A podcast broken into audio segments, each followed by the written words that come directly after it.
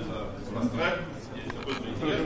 А, сразу говорю, доклад 15 минут, вопросов не будет, вопросы задаем спикерам после, ну, непосредственно после, на площадке после презентации, если это есть. Вот. Первый доклад будет э, Виктор ну, в принципе, ему слово.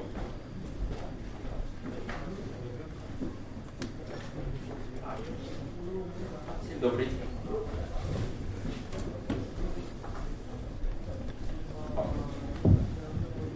Всем добрый день. Мой доклад будет посвящен а, небезопасным заводским настройкам Wi-Fi роутеров. Вот. Но прежде всего рассмотрим действия пользователя при приобретении нового оборудования. Ну, в, ну, в первом случае на оборудовании не установлена никакая операционная система. Тогда пользователю самому приходится устанавливать операционную систему и проводить начальную настройку. Вот. Другой случай, если сразу после приобретения оборудование уже готово к использованию. Тогда большинство пользователей берет сразу начинает им пользоваться, не проверяет никакие заводские настройки. Вот. Но данный подход таит в себе ряд опасностей, которых мы, которые мы рассмотрим чуть дальше. Вот. Ну, э, сразу э, расскажу как цель моей презентации. То есть я хочу показать, что даже в случае, если оборудование готово к использованию после покупки, то есть э, с точки зрения безопасности следует сменить все заводские настройки на свои. Но при этом пользователь должен обладать достаточной квалификацией для. Вот. Ну и еще более безопасный подход, если пользователь сможет сам установить операционную систему с нуля ее полностью настроить. Вот. Ну, данный подход является еще более трудоемким и требует еще больше квалификации. Вот. Ну, перейдем непосредственно к Wi-Fi роутерам. Во-первых, допустим, пользователь взял, купил роутер, запустил его, и он работает. Что может об его роутере узнать любой проходящий мимо? Ну, во-первых, это название сети сит и ее частота или канал. Вот, но данные параметры, они очень легко меняются в панели управления, и, в принципе, никакой ценной информации себе не содержат. Вот, более ценная информация содержится в MAC-адресе роутера, но который большинство, большинство моделей либо не позволяет, в принципе, менять, либо он меняется довольно тяжело. Вот, а также тип, тип шифрования и дополнительные поддерживаемые протоколы. Вот, тип шифрования, ну, в принципе, э, в основном бывает, обычно бывает трех типов. Это либо вообще отсутствие шифрования, либо устаревшее веб шифрование, либо более новое PA2 шифрование. Вот, ну, веб шифрование э, взламывается за несколько минут, но, в принципе, его сейчас уже особо нигде не используют. Поэтому единственным надежным является UPA или UPA-20 шифрование из, из рассмотренных. Вот. В случае, если, если используется UPA шифрование, для роутера должен быть задан ключ шифрования или пароль. Обычно на заводе он уже, уже, уже заводской прошивкой уже присутствует. Причем он может быть либо генерируется самой прошивкой, либо прошивкой чипа, либо он может быть на заводе зашит в память роутера или в память чипа. Ну, первые два случая, когда ключ шифрования генерируется непосредственно прошивкой, а, являются наиболее опасными, так как любой человек может взять, привержить прошивку, узнать формулу, которая генерируется, и начать присоединяться к любому роутеру. Вот. Третий, четвертый случай, когда а, пароль был зашит в память роутера или в память Wi-Fi чипа, с одной стороны, является более безопасным, так как ну, в паблике вы не найдете эти формулы, но с другой стороны, любой, кто получит доступ к базе данных производителя, сможет даже подключаться к любой сетке. Вот. Теперь, а заводской ключ шифрования, он может либо отсутствовать, либо быть каким-то совсем простым, например, 1, 2, 3, 4, 5, 6, 7, 8, или быть, на первый взгляд, довольно сложным, например, там 20 случайных цифр и букв. Вот, с той стороны, сложный пароль, конечно, намного лучше. Вот. С другой стороны, если обычный пользователь видит, что на сетке нет пароля или какой-то простой, в большинстве, в большинстве случаев он его сменит. Вот. А если пользователь видит, что заводской пароль будет сложный, довольно часто он его не меняет, думает, что он надежный. Вот. Ну, я, цель моей презентации это рассеять этот миф, показать, что даже сложный пароль на самом деле не простые. Вот. А, это связано с тем, что в Google Market и в iTunes Store есть множество программ, которые сканируют э, доступные Wi-Fi сети и прям показывают заводские пароли для них. Ну, единственный минус, что эти программы, они заточены для зарубежных роутеров, то есть именно российские сети там мало поддерживаются. Ну, как качество примера можно смотреть вот сети, которые называются VLAN или Channel, то есть для них пароль, заводской пароль является просто для 5 хэшом от части MAC-адреса, части названия сети. Либо э, Wi-Fi key Comtrend, у которых пароль также является MD5 хэшом, MAC-адреса, название сети и еще некоторые истории. Других роутерах, например, Макском или Мегарет, заводской пароль это просто либо сам MAC-адрес, либо часть MAC-адреса. В принципе, довольно легко заметить, даже не использовать программу. Вот. Для российских сетей я не встречал таких программ, которые прям показывают заводские пароли. Но, однако, в интернете есть множество заметок, то есть каким формулам считаются и так далее. Вот я как бы обобщил эту информацию и вам обратном виде ее представлю. Ну, во-первых, посмотрим МТС Жипон роутеры. Вот, нам просьба поднимите руки, кто пользуется МТС Жипоном в Москве. Странно. А, соответственно, при установке роутера МТС Жипон довольно часто заводской пароль меняют на ваш номер домашнего телефона. Вот, но это довольно большая уязвимость, потому что номер домашнего телефона можно посмотреть в справочнике или можно просто подобрать несколько цифр. Вот, в других случаях оставляется заводской пароль. Но, в принципе, в интернете я не встречал заметок, то есть откуда берется заводской пароль. Вот, но зато я нашел такой хороший интернет-магазин Citylink, вот, и там была фото, фотография сзади крышки роутера. Вот, но если вы посмотрите на эту фотографию и посмотрите на пароль, я думаю, особо, вам не составит особого труда понять, по какой формуле он генерируется. Вот, поэтому то есть, в случае МТС нужно обязательно менять роутер. Нет, про VPS немножко подальше будет. Там есть свои нюансы. Вот, следующий роутер это Белкин. Белкин, а, алгоритм а, генерации ключа был найден в 2012 году и даже была создана соответствующая уязвимость СВЕ.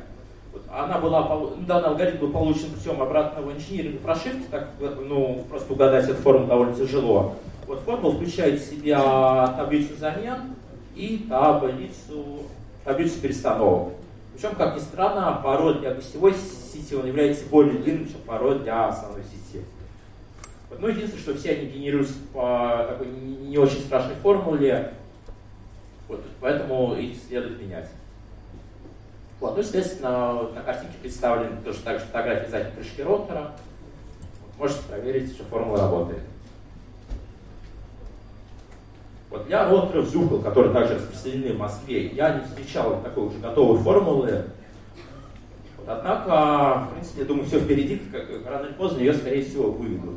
Вот. Ну, про Zupel хотелось бы отметить, что там есть две версии прошивки. Во второй версии прошивки пароль это 8 цифр или букв. В принципе, выглядит довольно надежно, на первый взгляд. В первой версии прошивки пароль имел такой вид, вот, и уже в таком виде он является уязвимым. Что довольно просто его подобрать, если перехватить хендшейк когда кто-то подключается к сети. То есть нужно перебрать там тысячу вариантов на 1600 вариантов, 36 тысяч вариантов, ну что занимает несколько часов. Ну, насчет Wi-Fi пароля, в принципе, все. И хотелось бы отметить, что на многих роутерах заводской Wi-Fi пароль отсутствует. Ну, то есть вы покупаете роутер, включаете, там сеть без шифрования. Поэтому пользователь его меняет. Вот что делать с такими Wi-Fi сетями, является ли они защищенными, если пользователь сам поставил Wi-Fi пароль? Как оказывается, нет. Так есть такая вещь, как VPS. А Wi-Fi Protected Setup, или у него есть множество других названий от разных производителей. Вот, что такое VPS? Он позволяет вам подключиться к Wi-Fi сети без пароля. Если вы просто введете пин-код от роутера, либо если нажмете кнопочку на вашем компьютере и на роутере. Соответственно, первый случай называется VPS push, когда вы нажимаете на кнопочку. Второй тип называется VPS pin.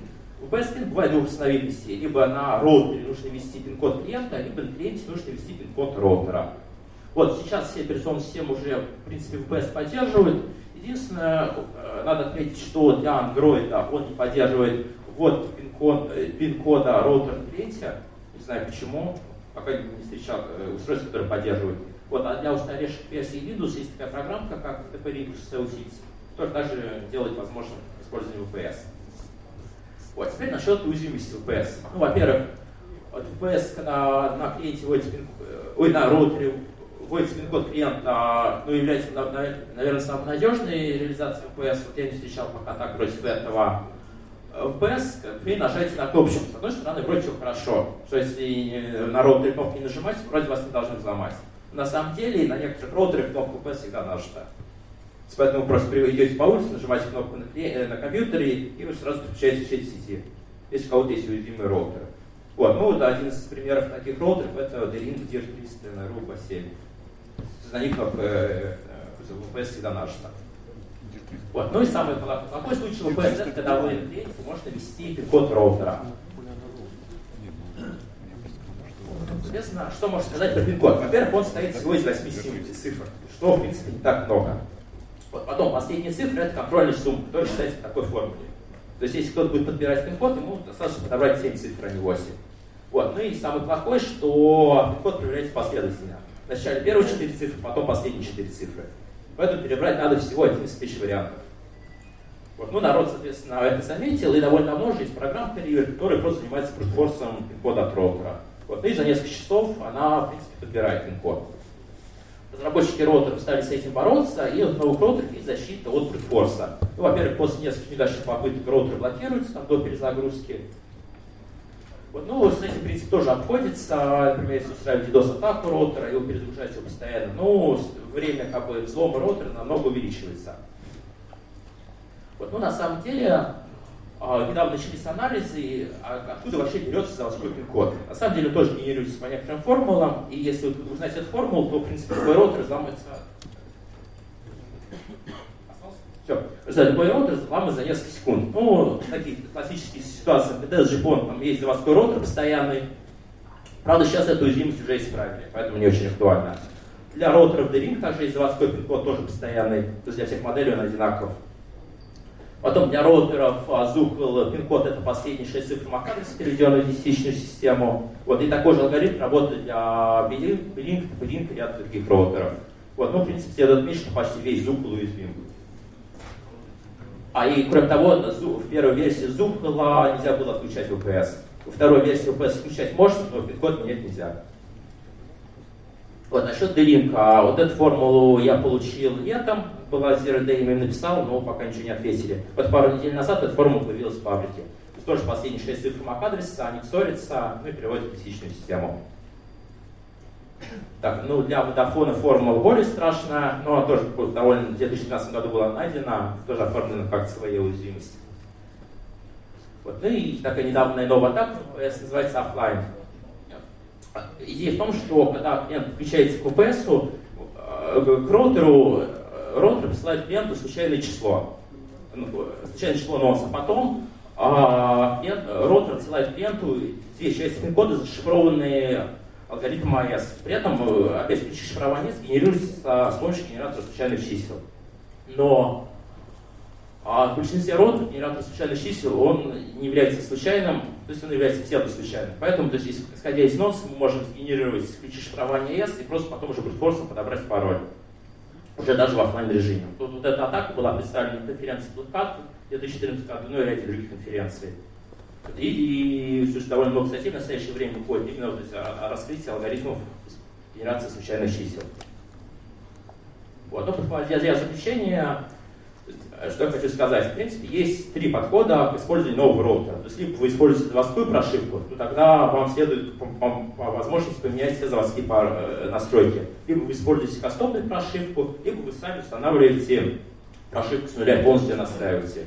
Вот, ну, каждый из подходов свои преимущества и недостатки. Но, как правило, заводской прошивки она не является, не является очень гибкой и, например, иногда просто не позволяет включать VPS. Зато она обладает довольно удобным интерфейсом и есть гарантия производителя. В случае, если вы устанавливаете операционную систему с нуля, то есть таких элементарных уязвимостей у вас не будет.